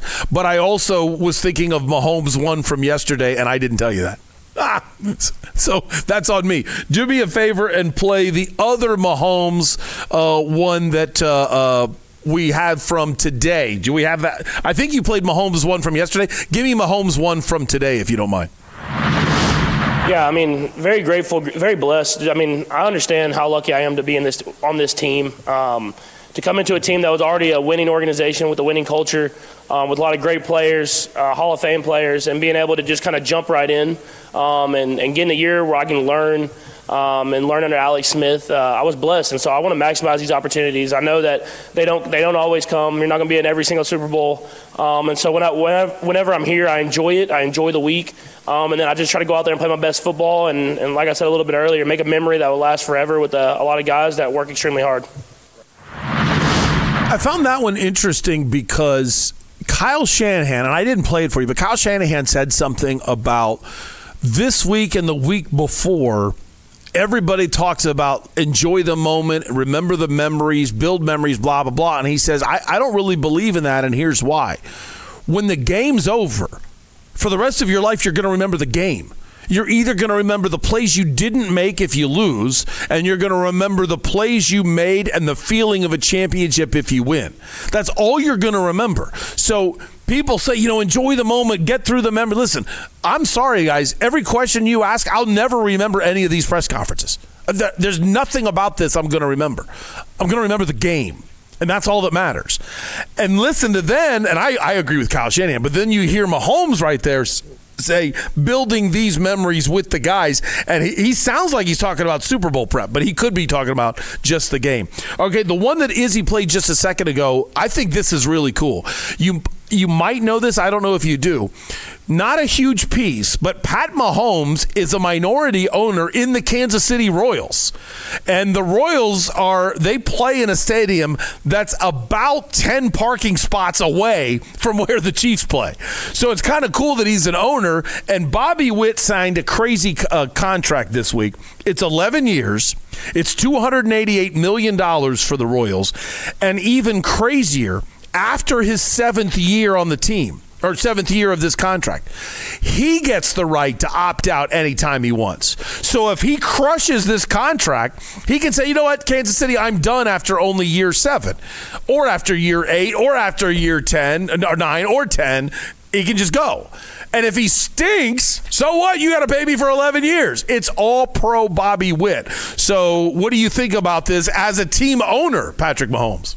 Oh, yeah definitely heard about Bobby Witt's contract, man. I'm glad he's back. I'm glad he's to be in Kansas City um, for the long run, man. Just knowing the guy and how hard he works, um, it's to do, do, tremendous things for that organization. Um, because when you have a leader like that, that that's young and really is inspired to make this team great, that's what you want in, uh, in, in your league. We talk to each other a, a little bit here and there, just through text and stuff like that. Obviously, I see him sometimes in Dallas.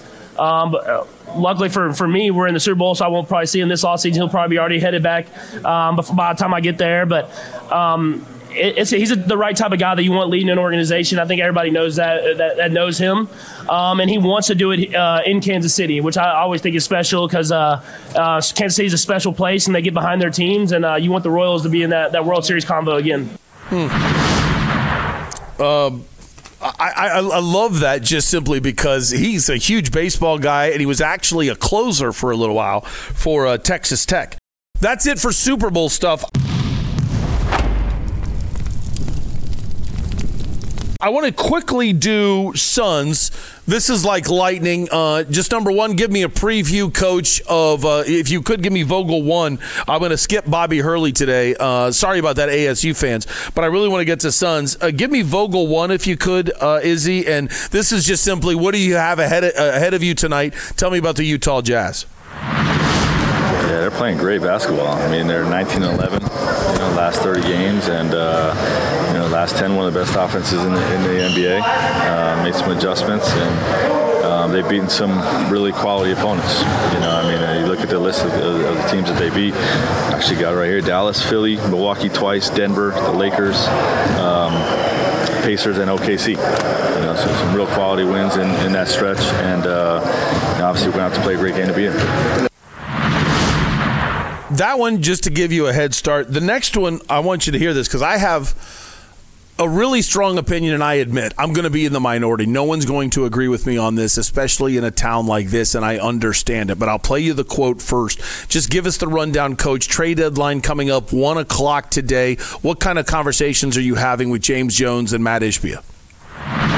Yeah, um, you know, they keep me in a loop of all the conversations that they're having. You know, everybody in the league is having conversations about their roster and, uh, you know, what players are available league-wide and, you know, if anything makes sense to improve your team. So, you know, I'm very, uh, very in the loop with all those, all of those conversations. Uh, but, you know, I, I, said it last night, you know, we love where we're at as a team. If we don't do anything, I'm going to be really happy with the group that we have. Uh, but obviously, you always look at ways to improve your team. I totally believe something is going to happen today for the Phoenix Suns. And I think now there's a difference. Something how do I say this and not something will happen today. I think they're going to make a move. But less so, I still think they're going to sign Miles Bridges. And I just want to go on the record that a championship to me is not worth it trading for Miles Bridges. I, I, that's one of those opinions that's going to fire up a lot of people. When you talk about an organization that's never won a championship and we could actually have an organ, a championship, and it's so amazing that, yes, I get it. And I will celebrate just like any other fan because I want my sons to win. But I don't like the idea of bringing in Miles Bridges. Okay, let's let the court case go through. Let's let's have all the facts come out about abuse to women, and then once he pays his debt to society, once he goes through that, and once he proves that this isn't who he's going to be going forward, then let's talk about it. But there's no reason to me because some of trade deadline where we've got to go get a guy before he goes through the court system. Not a fan of going after Miles Bridges. Uh, Um, so, like I said, trade deadline coming up one o'clock today. Steve McCullum joining us right now. He is hosting the main event. It's every weekday morning from eight to ten, and uh, also he is doing all kinds of other things. If you could, Steve McCullum, before we get into sports, how many shows are you doing right now for WTSM TV? I am currently lobbying that WTSM be renamed for Steve McCullum's channel. Oh, okay. W Steve? Yeah, yeah, exactly. Well, I don't know if it's going to go through, but um, uh, yeah, we're, we're developing. Uh, I do want to talk Miles Bridges real quick when we get done with this yeah, plug. Yeah. But uh, yeah, we're, we're developing a business show that'll be 11 o'clock Monday through Friday uh, with yours truly on that. Uh, we're going to grow it into well, business highlights, local stuff. Oh, good. And then we'll of course have guests on, local you know business people, et cetera, et cetera. so it's going to be a lot of fun coming up. Then of course Pit Stop Friday at noon here as well. And I don't know, we might throw in a movie review channel, oh, stuff wow. like that. You know. So, wow. Yeah. Yeah. Okay. Doug, get on board, buddy. Tee it, tee it up. What's your uh, Miles, Miles Bridges opinion? Um, you really think they're going to trade for him? He'd be a loner because if his next court case is end of this month for Right. some time, but um, he's going to be a loner. Do you take? He's going to if if he gets cleared or. Not cleared, but if his punishment is light, eventually he's going to come back. He's going to be a max player Mm-hmm. uh, in this league, so he's a loner for a couple months. You think the Suns are going to trade for a loner guy for a few months? And then you add the trouble stuff on top of it? I do think they're going to do it. I'm against it, but I do Really? think that they're going to do it um, because the way they look at it, in my opinion, is what's the difference between? Because they clearly don't care. They have the late L.A. Rams opinion of draft picks. So Yes. since they already don't care about draft picks, I think they look at it as we're going to give you second round picks. We're going to give you Nassir Little, and what's the difference between Nassir Little on the bench or Bridges contributing and then going? So I don't Yeah. think they think the cost is that much. And I think from a Charlotte standpoint, I think a lot of teams are asking your question. I think too many teams are looking at it as a negative to bring on Bridges as a loaner and deal with that right now. So they're not interested. Therefore, the price is so low because the Suns, they can afford anything financially, but they can't afford it because they don't have enough to trade. The other thing that fascinates me about that is uh, he one one he played last night, which tells me he's not going to be traded. Talking about Bridges. Oh, interesting. And he's been scoring 44 points a game for the last couple nights in losses. And most importantly, in my eyes, he has said he wants to stay in Charlotte. He has some Yeah. loyalty to them because they were going to give him the max contract, and then all this stuff happened. They brought him back, you know, for lesser money. Uh, and then once this gets gets cleared, I believe they're going to offer him the max. So he's got loyalty to them as well. I think that factors into this a little as well. Um, and and the bad part is if they don't go get him. Uh, you know, uh, Little's going to get more playing time, so I don't know. It's going to be interesting. I think I think that's kind of the the caveat here. It- That's a, here's one thing that I if, if I liked him, okay, that I would do if I'm Charlotte. Now, granted, once you trade somebody, you don't know what's going to happen. I would have that conversation and say, let's get serious. How interested are you in staying? Come on back. If you, yeah, do you, how do you feel? Hey, you were going to make the team better by getting some other pieces, and then we'll just sign you once free agency starts. I mean, takeaway is off the court stuff, which is just then I would be all for it. I just admit. for, for a loaner. Even then, for a loaner, Yeah, you would. be. only because I don't think if we were talking about like as soon as you say a, a good name, like if you said you trade Grayson Allen, no, I'm not doing that for a loaner. No, you'll be able to get him for cheap. But once we, but once it's cheap, then I don't care that he's a loner because I feel like, hey, you're using us for a championship run, we're using you, and and you're gone, and it really doesn't hurt us. I'm able to separate the art from the artist, right? So Okay, if you're okay. if you're a horrible human being, I'm able to separate you. The Phoenix market, however, is not that way. You're right. So You're right. Suns trade for him. February 20th comes. The details come out even more than we already know. It sounds horrible. It's going to sound horrible. It was not what good what he went through. The guy's a monster, right? Mm-hmm. And uh, and that comes out. I don't see Phoenix fan. Matt Mat Ishbia will learn a huge lesson about Phoenix fans is we don't put up with that stuff here, uh, and I, I don't. I, I, he's got to have people in his ears warning him about that. This is a great conversation because I totally agree. It's so funny. I totally agree with you, and I go to the point of I don't think Ishbia cares. I think well, he will gonna- learn it. This is going to be a lesson he's going to learn. right. It's going to be a horrible lesson for him to learn. Uh, well, he got the team because we don't put up with this stuff. Exactly. If he doesn't know what the fans will do to him and the team, you know, and that's and that's just saying if February twentieth happens, Yes. or I think it's sometime in the twentieth. Yep. Uh, and and it comes, it's not going to be good, folks. If you know the details of this case, it is not pretty. It is not good. Uh, even if he escapes punishment for whatever reason, the details of it are going to hang over him. And Mat Ishbia, uh, I, he's got to be smarter than that, right? Yeah. And- especially then- for a loner guy too. And sometimes, and I hate this part of the business, but sometimes in order for this to actually go through, what will happen is Ishbia will talk to the agent of Bridges and say, Are we going to reach a settlement? Are you going to. Yeah, he'll know the court, I hate yeah. the term pay her off, but y- are you willing to give her enough money where she reality. drops the charges and then we all move forward that allows less of the details to come out? And then we won't trade for you if you don't. Because it's one thing to be Charlotte and putting up with him because he was already there and then now he's Yes, still there. yes. And they've already taken those hits. Yes. Whatever team trades for him is now going to take those hits in a way they haven't before. And uh, and this market does not put up with it. I mean, for back from Jason Kidd, you know, Yeah. hitting his wife over at McDonald's French fries in the drive-through, uh, to how many players have been through here that have been around, and then owners, right, that have been run out for Yeah. for uh, being just monsters toward women and that type of stuff. Um, I just, uh, to me, this is a fascinating case, and Ish- Ishbia is going to put up his middle finger to the fan base. But somebody's got to be in his ear, man. They just got to be. I would think, but I don't know how many people he listens to. well, well, here's the other side. If Isiah Thomas is somebody he listens to, he'll, be here, he'll be here at the end of the day, and they'll say, "We don't care that he beats women." Right?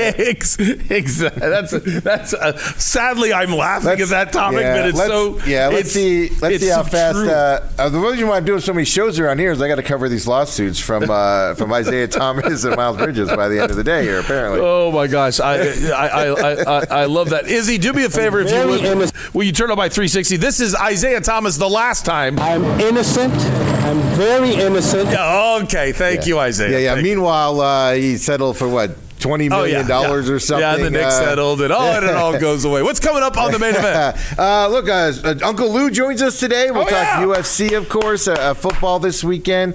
Uh, obviously, big weekend. Man, I, this game in terms of picking is going to be fascinating because on both sides, the numbers on both sides say.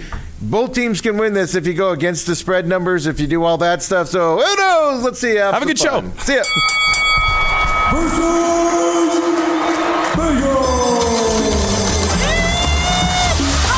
The number one thing I'm interested in in today's main event is Uncle Lou. I had lunch with him once. This guy, you talk about hardcore. I mean, Mr. Research hardcore. Nothing comes out of his mouth without amazing research. And he feels like with other handicappers, nothing should come out of your mouth unless you've done the research, okay? That's why I really like him. However, with him being such a hardcore guy, I want to hear about crazy Super Bowl prop bets. Is there anything a hardcore guy actually likes on the uh, Taylor Swift or the, the first one that I remember was I think it was would somebody's completions or no would somebody score more points a team would they score more points than Michael Jordan that day? It started at way back then in like the late 80s or early 90s so I'm I'm interested in uh, what Uncle Lou might be saying about Super Bowl prop bets. All right. A versus Vegas today. The streak continues. Again, I don't know what's going but it continues. Last night, I told you, let's take Toronto on the money line. Oh, I forgot Izzy to tell you to pull some of the goals. It was kind of awesome. Toronto on the money line, they're up. Dallas comes all the way back. I'm about ready to blow it. And the Maple Leafs score in the third. They win it 5 4. We pull away with the victory. That's one of the wins. And the other win, holy crap, did we crush that one. I told you yesterday, Bama won in Tuscaloosa in the rivalry game with Auburn when they were unranked. And I knew Auburn would come in with a focus that is that is actually stronger than a lot of Auburn basketball teams have had under Bruce Pearl. The, these teams that Bruce Pearl has created are perennial top 15 teams, and right when you expect them to be special, they just fall on their face. But man, when they focus, Auburn is so good under Bruce Pearl when they're focused. I knew they'd be focused. I thought the four and a half line was a mistake by Vegas. I thought it should have been higher for Auburn, but I never would have picked this. 99 81, Auburn wins, and it was not obviously a backdoor cover when it's 18 points and you were well in lead, but I mean, it got closer at the end because of the bench play. Auburn dominated Alabama, so we had that win absolutely going away. We go 2 0 last night, and here's why the 2 0 really matter. This gets me jacked up.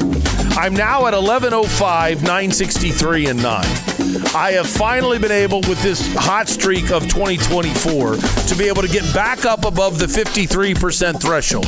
So if you would have started with Doug Franz Unplugged way back in 2021 when we started versus Vegas, you would have made money. Overall, we've already made good money on units, but now we've made money overall being above 53%, and I'm still the minnow in the room who has no idea what I'm doing. So I'm kind of jacked up that I was able to make that. Um, unit wise, if you, which is obviously much more important, for this year, we are way up on units. We were at 18 and a half units up in January.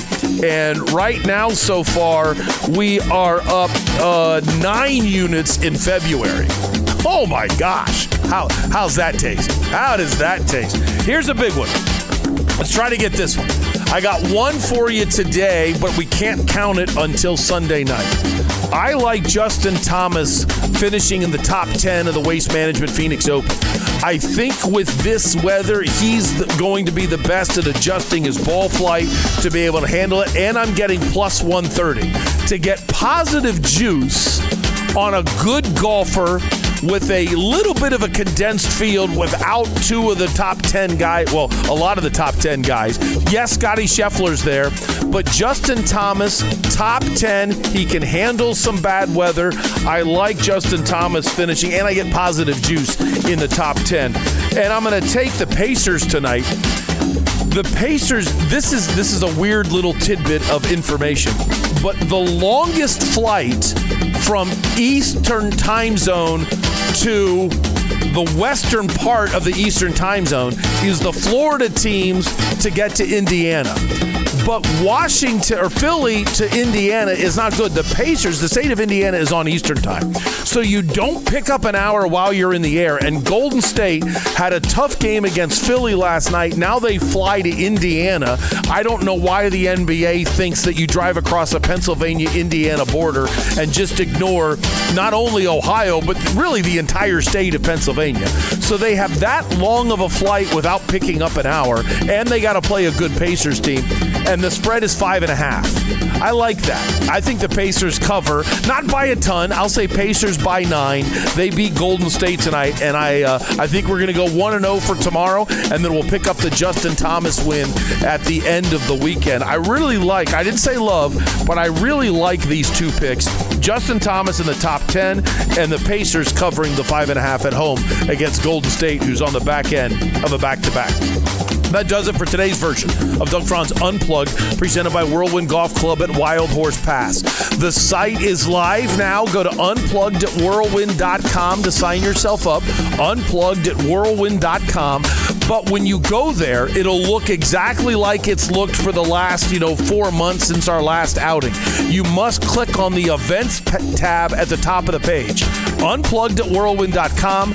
Click on the events tab and then click on RSVP. And once you do that, you'll be all set. Give your information to Sweet Lou and we'll get you signed up for a tee time. If you want to play at 11:30 in the morning, it's $260. If you want to play with the Unplugged Army at noon, it's 109. He's saving us 60% off of a normal February Friday afternoon. Get jacked up for that. I hope to see you out there.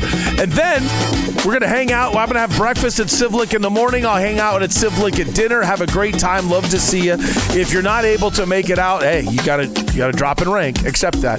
But you can make it up by heading out to some of the other sponsors. Go to Belle's Nashville Kitchen. My favorite meal there is the chicken tender iceberg lettuce uh, salad. It's just the way that goes together with the blue cheese. I think it's crushing it. But they're the home of the number one sandwich in Arizona, which is the Belle's Nashville Chicken Hot Chicken Sandwich. Go to Rosati's. They are located at Chandler at Ray and McQueen. I don't know why I, I went like that to show you cross streets, but it's only the one at Ray and McQueen that is a sponsor of Doug Franz Unplugged. Burrito Express now with seven locations across the east side. Greatest breakfast burrito you'll ever have. And call Parker and Sons if you have any issues with your heating, cooling, plumbing, and electrical. I was actually somebody that was a customer of theirs for six years before I ever started talking about them on the radio. I trust them. They've always been on time and always done the job right the first time. Call 602 2 Repair. That's 602 the number two, then R E P A I R for Parker and Sons. The main event is up next. Beer Friday coming up tomorrow. I'll see you then.